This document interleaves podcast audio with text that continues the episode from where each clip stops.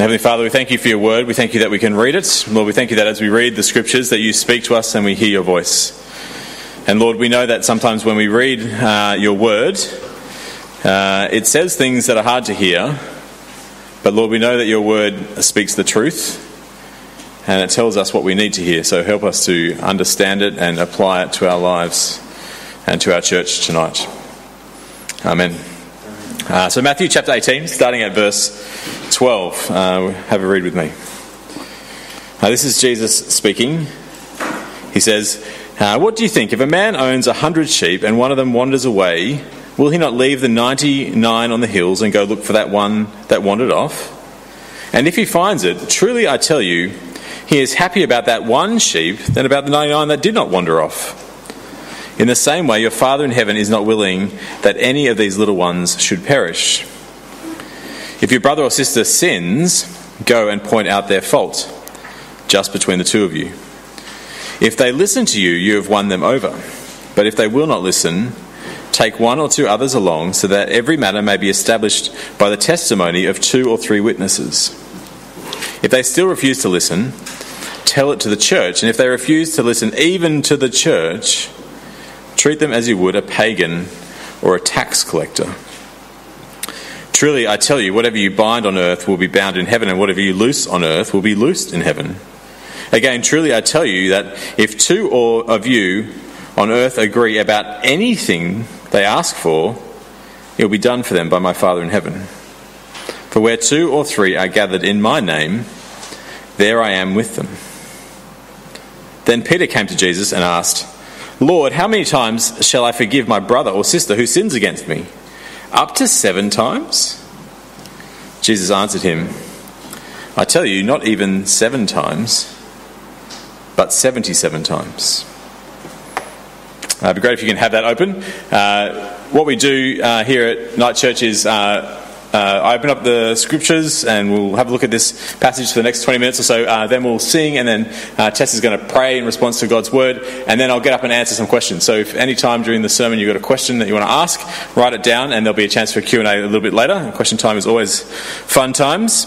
Um, but uh, let's have a look at what God's word has to say here in Matthew chapter 18. Uh, a lot of people uh, at, at Sydney Hill will know that I grew up in Sydney. Uh, and if you have visited Sydney, one of the first things you'll realise as you exit the airport is that there are a lot of cars on the road and they move very fast. Uh, but one of the things that makes life uh, driving around in Sydney very difficult is uh, there's lots of freeways, and you always need to make sure that you're in the right lane. Uh, if you wander into the wrong lane, you can get lost very easily. Uh, this beauty up here is called the Warringah Freeway. You can see the harbour bridge in the background. It's on the approach to the Sydney Harbour Bridge from the north, where I used to live. Uh, and so when you're going down Warringah Freeway, you're going down at 80 kilometres an hour, there's bumper to bumper cars, and you have 11 lanes to choose from. And if you make a bad choice, if you wander into the wrong lane, if you, uh, if you just aren't paying attention for 30 seconds, uh, you could very easily end up in a tunnel or on a bridge or on another freeway heading in a vastly different direction, and it could be many, many, many kilometres before you have an opportunity to turn around.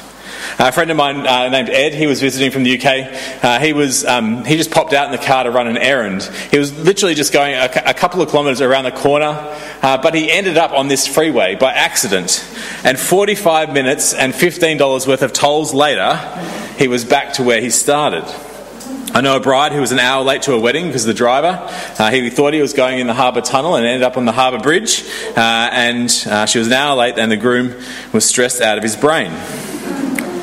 Wandering off, wandering off in Sydney can be costly. It can cost you your time, it can cost you your, your money. Uh, if you're a bloke, it can cost you your pride. Um, it might even cost you your wedding day. And so it's much better to know which lane is right and to stick to your lane, to not wander from your lane. Uh, but if that's just driving around in Sydney, how much more so following Jesus? Uh, last week we saw Jesus' heart for his people, his flock. We saw, as we just read, that Jesus doesn't want any of his sheep, any of his flock to wander off.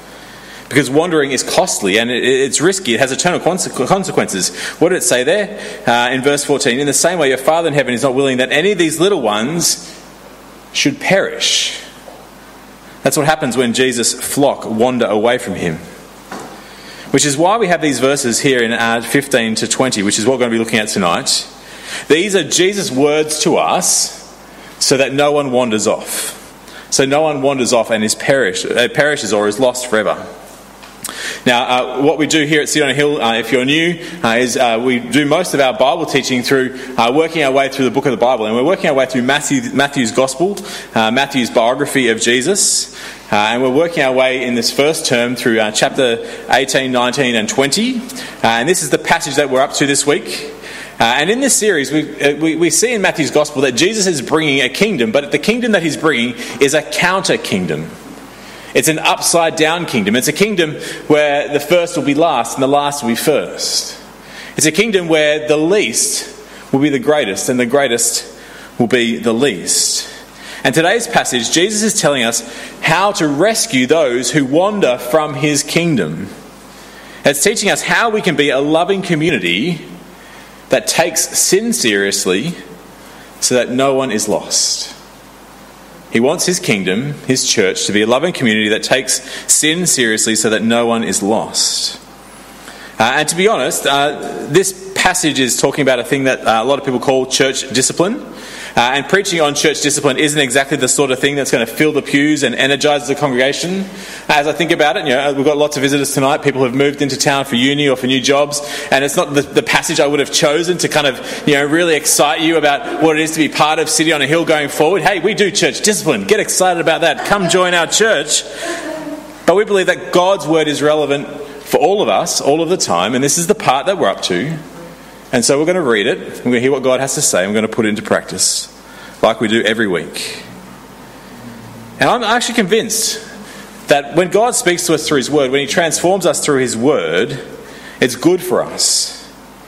And even though we might not feel like this passage is going to fill the pews and energize the congregation, I'm convinced that if we follow what God's Word says here,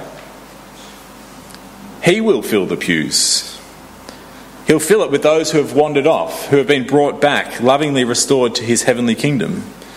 And if we do follow what God's word says here, we will be energized to love and care for one another, even though it's awkward. To love and care for one another so that we all make it to his eternal kingdom. Because just like this, this passage is awkward, isn't it?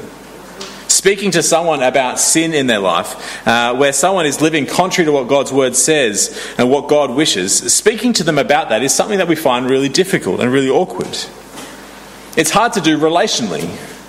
If you're anything like me, you want people to like you.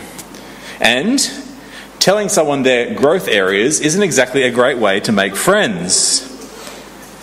And it's, it's, it's hard to do relationally. It's also hard to do personally.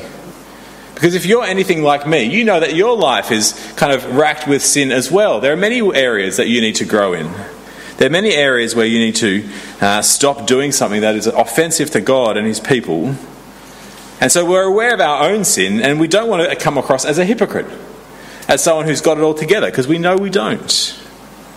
And so, what we often do in Christian circles is we come up with some sort of spiritual truce uh, this unspoken spiritual truth that takes place where it's like, I won't mention your thing if you don't mention my thing.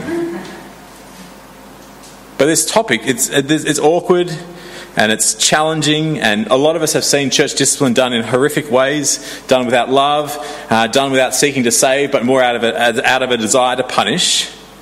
But despite all the awkwardness, Jesus gives us these loving uh, and compassionate ways to deal with sin to take sin seriously so that no one is lost, so that we all make it to the end. So we'd do well to listen. Because uh, Jesus is painting a picture of a church that loves one another and does it by talking about difficult things so that we all make it to the end. And to be honest, this is the sort of church I actually want to be a part of. I really want to be a part of a church that makes sure no one is lost, that makes sure that we all make it to the end. Now, the context of this passage, what goes before and after it, is vital for us to understand what Jesus is saying here.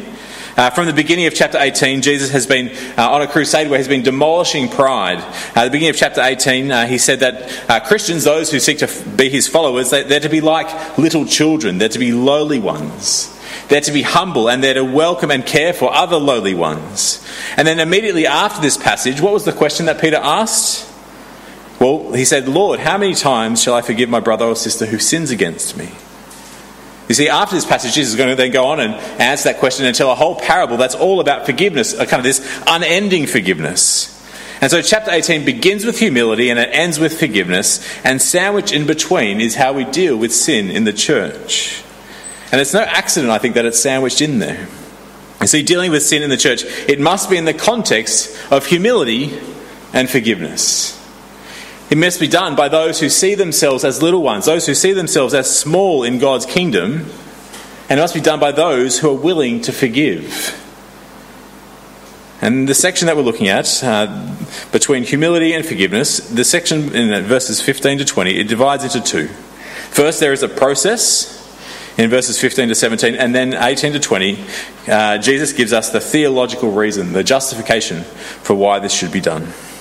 So, beginning uh, verses 15 to 17, here we see um, that the process, which is that sin in the church, is to be an expression of Christian love.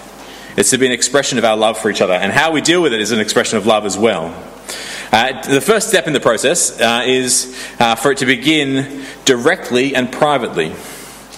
Uh, so imagine the situation: uh, someone has has a brother or sister who you love, and you want to love and make sure they don't wander. They have sinned, and so what do you do? Well, you firstly approach them directly and privately. It's to be personal and confidential. Have a look at verse 15. Verse 15 If your brother or sister sins, go and point out their fault, just between the two of you. Now, we've got so many different mediums of communication. I think I, um, I got a message from someone this week, and I had like checked my email, I checked my messages on my phone, I checked my WhatsApp, I checked my Facebook messages, I went and checked the letterbox. I just couldn't find where I got this message from this person. Uh, you, you could do all of these things, uh, but Jesus says, go to them. Go and talk to them. The first step of this conversation is to be private, it's be, to be direct. I think you could even argue that Jesus is calling us to a face to face conversation here. He says, literally, go, as in get off your backside and go to them. I mean, how many times have you been, uh, you know, texting, emailing uh, someone, maybe about something a little bit difficult, a little bit sensitive, and there's a misunderstanding, and the whole thing blows up? Where context is lost, where, where tone is missed, where clarification can't be sought, where you can't read the person's body language and, and moderate what you're saying so they really understand what you're trying to get at. And our culture, we shy away from open and honest feedback, don't we? We shrink back from speaking clearly and directly to someone when they've done something wrong or when they've done something to hurt us. But that's not what Jesus is calling his people to. To, to actually shrink back and to not help one another out like this is not loving, Jesus is saying. You see, if there's something that threatens to break the fellowship or the unity of God's people, if there's, if there's something in, the, in someone's life that is uh, offensive to God, if there's, if there's something that we are doing as, uh, as, as a follower of Jesus, but we're actually doing it and wandering away from being a follower of Jesus, Jesus says it's, it's worth taking the time.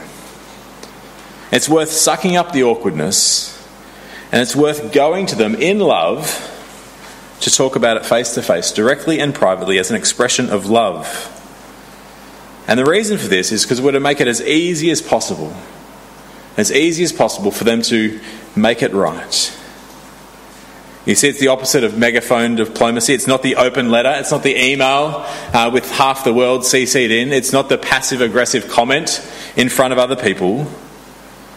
Jesus is envisaging a private, gentle, loving conversation just between the two of you, he says, keeping the temperature as low as possible so our brother or sister can be put right, so they can be put right privately. And if we're to be loving, then we also need to take care of the truth. That's the second step in the process. Uh, verse 16, have a look there with me, verse 16.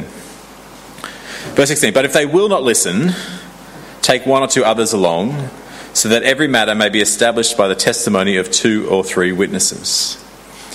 We need to take care with the truth. Now, you might be wondering, what does verse 16 have to say about the truth? It doesn't seem to even mention the word truth. Well, uh, that quote there in verse 16 is actually from the Old Testament. It's from Deuteronomy chapter 19. And in Deuteronomy chapter 19, there was a safeguard uh, uh, Deuteronomy chapter 19, it's where God's law is, uh, is kind of spoken out by Moses. Uh, and, and in God's law, there's, there's this safeguard that someone couldn't be condemned on the testimony of one witness alone. It must be established as, two, as true by the testimony of two or three witnesses. And so, what Jesus is saying is if we're going to do this, if we're going to bring a brother or sister back into line, we need to take care with the facts. We need to make sure it's checked. We need to make certain that the grievance or the accusation that we have is true. There's no partiality, there's, there's no spin, there's no distortion. Wandering sheep aren't to be won back by speculation or hearsay or gossip, but we take care with the truth. The third step in the process is, is to be done slowly. It's to be done slowly. It's not to be rushed through. There's no time pressure. Uh, I think one of the standout features of this of this section is is how slowly we get to the point where someone might be excluded from the church. First, there's the individual, the one to one, the face to face. And then, if they don't respond, then there's a few witnesses, and we try again to win them over. And if then, after that, they're still hard hearted, then there's the church gathered as a whole. And then, and only then, when a brother or sister refuses after appeal after appeal after appeal, only then, only then are they, they to be excluded. You see, what's on view here, by the time that someone is being excluded, there is persistent deliberate, headstrong refusal to repent. And only when you get to that point, then they ought to be excluded. But until then, the pace is deliberately slow. Really slow out of love. Out of love, so that things are not rushed. So there might be time for them to realize the error of their ways and turn back and be saved. The fourth thing is, uh, and here is another safeguard uh, this is not to be done alone. Uh, it is to be done with the church. Dealing with sin is to be done with the church. Verse 17. Verse 17 If they refuse to listen, tell it to the church. That is, involve the body of God's people. There's not to be kind of any extrajudicial sentencing. Uh, no one acts as a law unto themselves. No one, no single person here is to be judge, jury, and executioner. Dealing with sin is to be done within the community of God's people. It might involve or engage like the official leadership of a church, but it's something that's done and owned corporately. The church owns the decision together. See, Jesus here, he's not kind of giving pastors a club in order to, to whack the flock with, uh, to get them into line. And sadly, this is how this passage has been used and abused in many ways by people in leadership. People have used this passage to assert their power or dominance over people, or to suppress dissent, or to make sure that people do things a particular way to please the pastor. Tragically, this passage has even been used to inflict abuse or cover up abuse. But none of that is justifiable from what Jesus is saying here. This is something that we own together as a church, not one person wielding it over the church. You see, the first thing is to be dealt with privately and directly. Probably not even involving the leadership of a church. Care is to be taken with the truth. It's to be done slowly. It's something that involves the whole church, not exercised by a special few. But every step of the way, the aim is clear. The aim is to win the person over. The aim is not to punish them, or to vindicate them, or to prove a point. The sole aim of this process is to win a brother or sister over, to bring them back, to bring the wandering sheep back into the fold so they do not perish. Have a look in verse 15 again. Verse 15 If they listen to you, you have won them over. That's what we're trying to do. You're trying to win them over, to bring them back. And that could be said after every step of the process.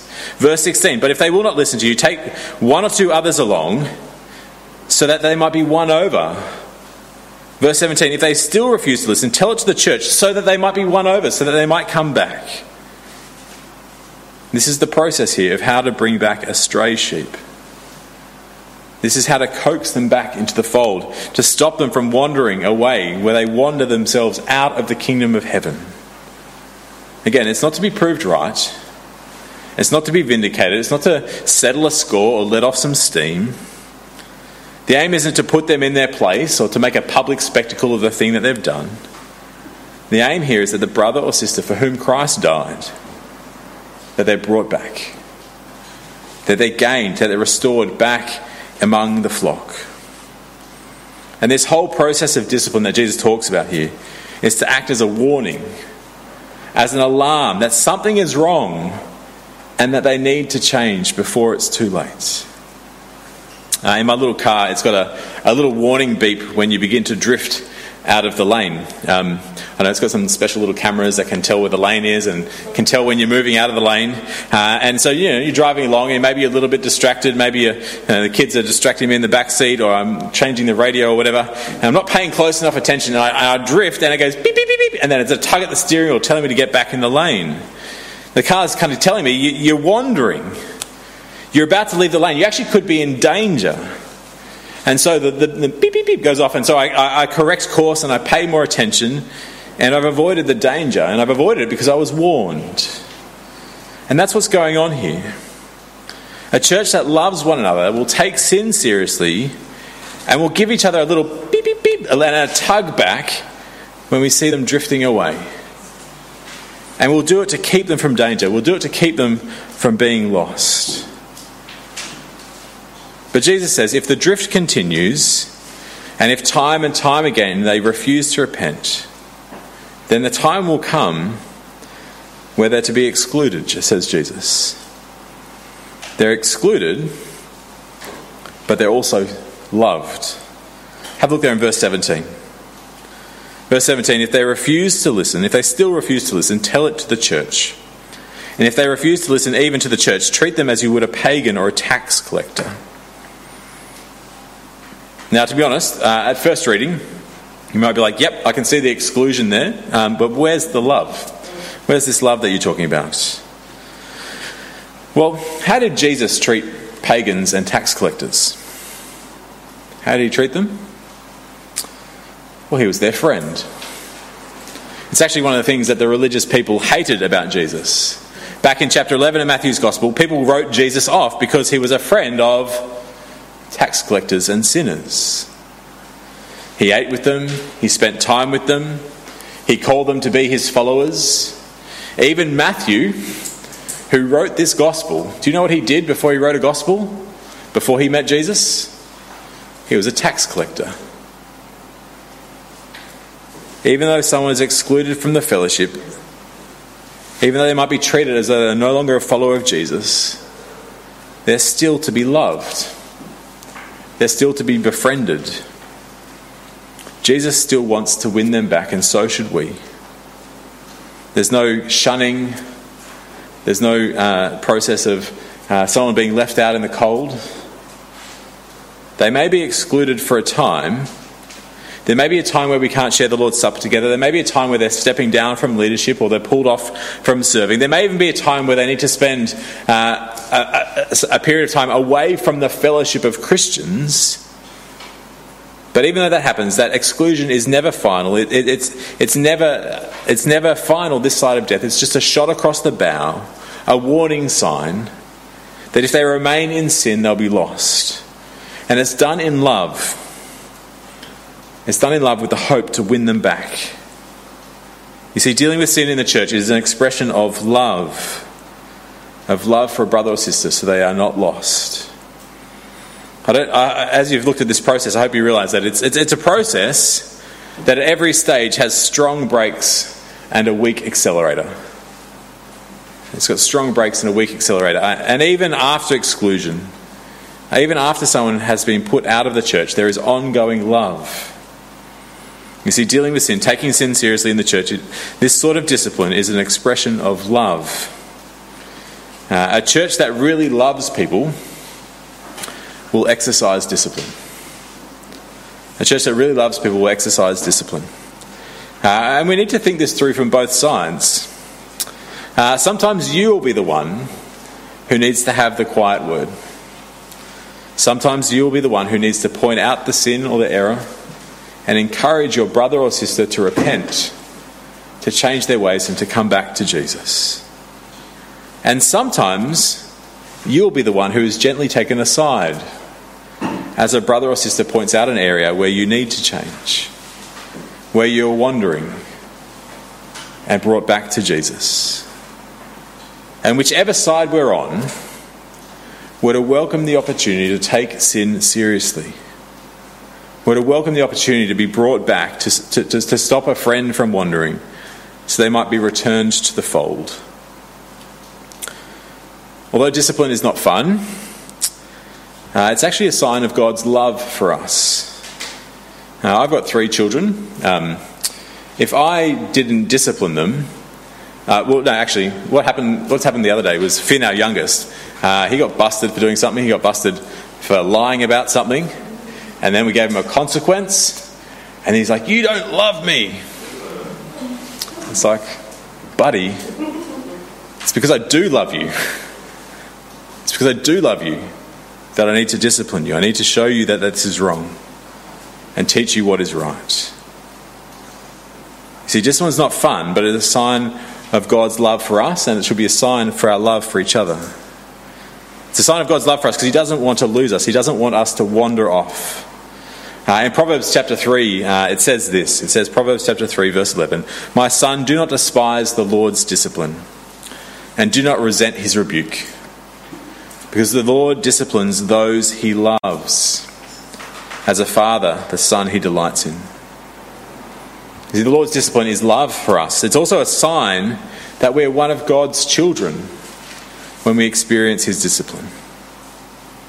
Imagine you're driving a car. It's my like fourth car illustration. I'm really not into. I'm, you probably think I'm like a car nut. I'm not at all. Um, uh, imagine you're driving your car and you're driving down a road towards a bridge that's been washed away. Not so hard to imagine today, but um, imagine you're heading that way.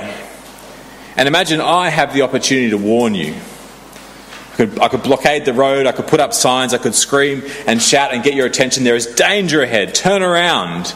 Go back. Imagine I could do that, but I didn't. I just sat on the side of the road with my arms folded and went, Well, it's their life, it's their choice. I don't want to be so unloving to kind of interrupt what they're doing and tell them to do something my way or a different way. I should just let them be them. You do you. And I just never said anything, and I watched you drive by. And I let the whole thing happen before my very eyes. We wouldn't call that love, would we? We'd call that neglect. If we love people, if we love one another, we will take sin seriously. We'll do everything that we can to stop each other from wandering off to bring each other back so that no one is lost.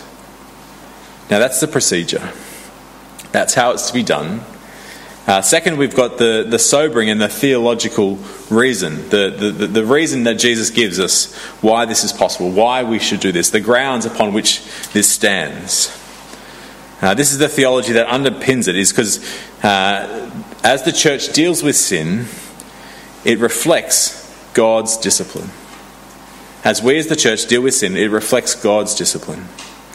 That's to say, when the church deals with sin properly, it's actually God's discipline being enacted before us, a real and tangible expression of God's love for us, um, but also of God's judgment for those who refuse Him and turn their back on Him. Have a look at verses 18 to 20. Uh, verse 18 to 20, uh, truly I tell you, which is Jesus saying, hey, this is really important. Truly I tell you, whatever you bind on earth will be bound in heaven, and whatever you loose on earth will be loosed in heaven. Again, truly I tell you, and this is really important, uh, truly I tell you that if two of you on earth agree about anything they ask for, it will be done for them by my Father in heaven. For where two or three are gathered in my name, there I am with you. Uh, now, these are sobering words, um, and I'm sorry to kind of, uh, kind of pop your balloon, but you know, the, the wherever two or three are gathered in my name, we usually use that as kind of like a, you know, a fun, kind of comforting thought. Hey, we're getting together and we're gathered and we, we love Jesus, and so Jesus is here with us. Hooray! Like, that's not what it's talking about. And you know, some people go, whatever two of you ask for in my name, it'll be done for them. Like, so Jesus is like our heavenly uh, kind of vending machine. We just got to agree and we've got to petition him, and we'll get what we want. That's that's not what's going on here. When we read this verse in its context, it's actually serious and sobering. What Jesus is saying here is that the local church it has the right and it has the authority to exclude one of their number in love, to exclude them from the church in the hope that they'll see the seriousness of their sin and they'll repent and return. That's what Jesus is saying here. And the exclusion, that binding and loosing, that agree on earth and it being done in heaven, what Jesus is saying is, he's saying that when discipline is done rightly in his church, It's a reflection of what God is doing in heaven. And so, if I persist in my sin, if by my actions I walk away from God and walk away from His people, and if by, by my actions, as I'm, as I'm called to come back and I continue to refuse to come back, and I refuse to change, then if the door is shut by the church, that's, a, that's an outward sign that my behaviour has placed me outside of God's kingdom, and that God will shut the door of heaven for me. But it's also saying when I repent and the church opens the door and welcomes me back, that door being loosed and I can come back in, then, then I'm being welcomed back into God's eternal kingdom. And so the church has this solemn responsibility to take sin seriously, to enact on earth God's heavenly discipline. And the harshest and the most severe outcome is that we might be excluded from God's church that we might be removed from his fellowship. And it's, it's, it's that, that, that the harshest and the most severe outcome is put before us so that none of us ever want to go there. So that when someone comes and talks to us about sin in our life, that we're willing to listen and repent. So that we will take sin seriously in our own lives and in the lives of others, so that no one would lo- be lost. But I wonder how that sounds to you in terms of a warning or a threat um, that you would be removed from the church. Would, would, would, would, would the, that possibility be enough to alter your behaviour? Uh, what most people do these days is if you know things get a little bit uncomfortable at church, maybe the, a friend at church tells them, "Hey, you've got to cut that out," and they're like, oh, "I don't want to," and then things get awkward, and they just go find another church. Just move on.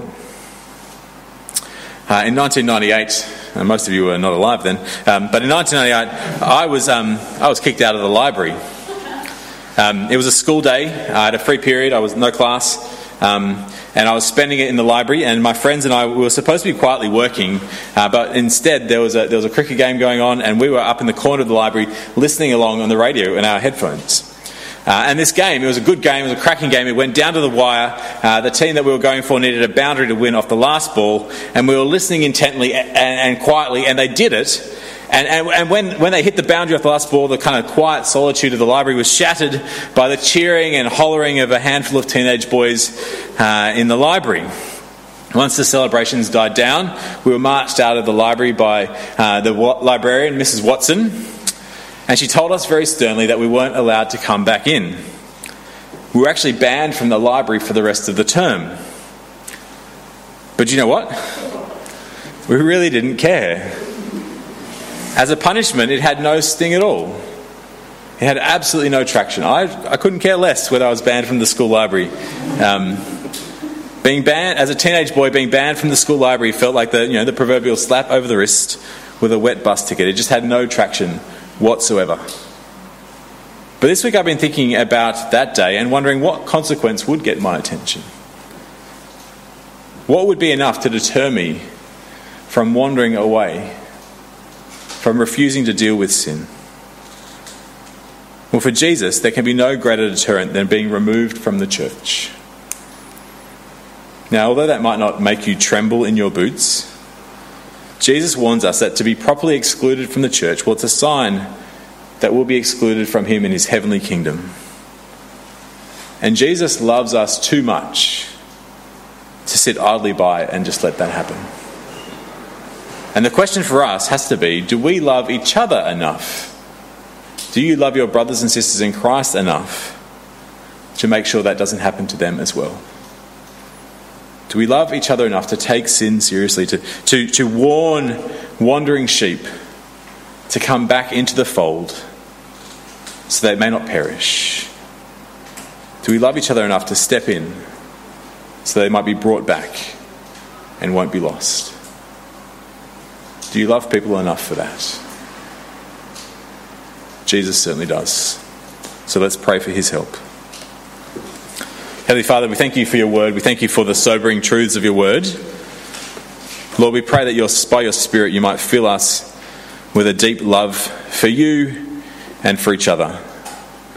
And Lord, help us to love each other enough to be willing to say difficult things so that no one wanders away. And Lord, help us to be a church that is willing to love each other enough to, to, to put into practice this discipline so that no one perishes. We pray all these things in Jesus' name. Amen.